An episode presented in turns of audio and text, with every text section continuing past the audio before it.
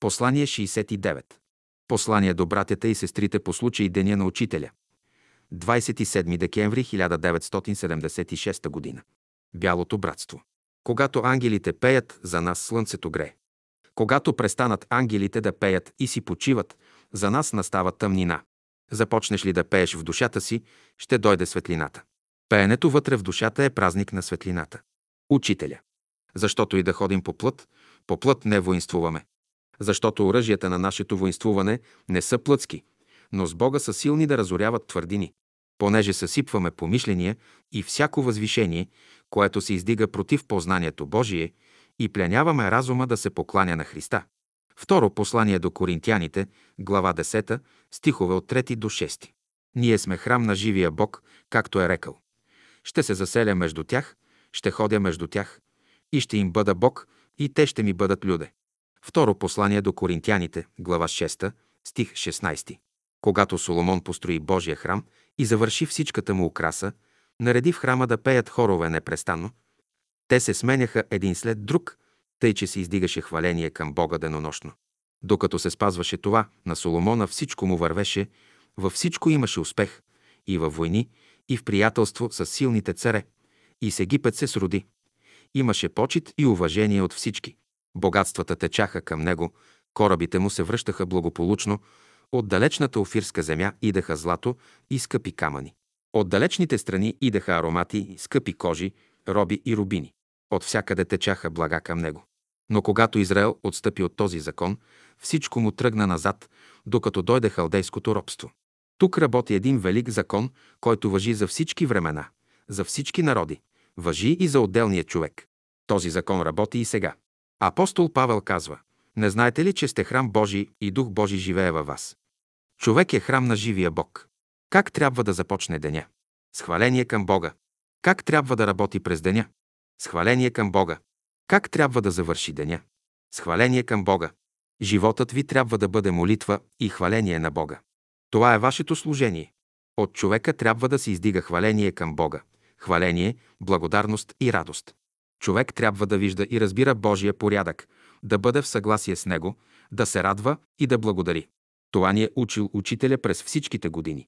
Това трябва да пазим и днес, и всякога. Да разбираме условията, които Бог ни е дал. Учителят дава правилото за ученика. Каквото правиш, заради Бога го прави. Това е закон на бялото братство. Това да бъде естественият подтик в нас, за Бога да живеем. В бялото братство има школа, в нея ученикът се учи да мисли, изучава великата всемирна наука. Защото мисълта е която свързва всички човечества в космоса. И докато човек мисли, той е гражданин на всемира. Бялото братство е всемирно. Мисълта е космическо виждане. Мислиш, значи виждаш.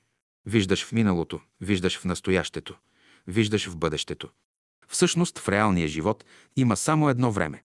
Учителя го нарича вечното настояще. Човечествата във всемира не са изолирани. Мисълта ги свързва и обединява, между тях съществува жива връзка. Между тях става обмяна, преливане на всичко, което са постигнали. Всъщност, всички човечества имат един голям общ живот.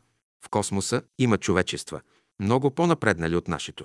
Когато на Земята се роди един гениален човек, той е представител на едно напреднало човечество в космоса. Той носи неговата култура и знание. Дали е той философ, учен, художник, музикант, поет, общественик, все по някакъв начин ще предаде културата, която носи и с това ще помогне и на земното човечество. Човечествата във всемира си помагат. Те са обединени в едно велико братство. Бялото братство ръководи човечеството. Бялото братство е господар на планетата. Бялото братство устройва пътя на човека и му дава условията. Каква идея има човек за Бога? Каквато е идеята му за Бога, такова е и познанието му за природата и за него самия. И доколкото познава Бога, до толкова познава природата в себе си.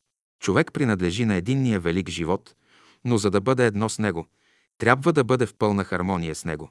Затова е казано, бъдете съвършени, както е съвършен Отец ваш Небесен. Христос казва, кажете на братята ми да дойдат в Галилея, там ще ме видят. Галилея, това е планината, духовният свят. Духовният свят, това е живот на души. Човек трябва да има техния живот, за да бъде в духовния свят. Според живота си човек приготовлява и условията си. Душите, с които е свързан, представляват условията, при които живее. Сега става спор, има ли невидим свят, реален ли е той или не. Какво е невидимият свят? Идеите, мислите, чувствата, силите, дарбите и способностите на човека. Това е невидимият свят. Реален ли е този свят? Реален е. Сетивният свят представлява безкрайно малко сечение на реалния свят.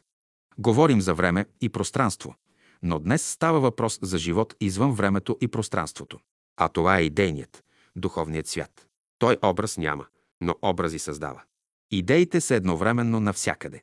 Например, можете ли да си представите, че идеята равностранен триъгълник може някъде да не съществува? Тя е навсякъде, независимо от това дали е изявена или не. Когато вземе образ, когато се изяви, идеята се ограничава, слиза в материалния свят, но тя съществува навсякъде и всякога. Музиката е език на бялото братство. Словото е език на бялото братство. Това е небесният хляб. Човек е храм на живия Бог. И рече Бог, ще се заселя между тях, ще ходя и ще им бъда Бог, и те ще ми бъдат люде.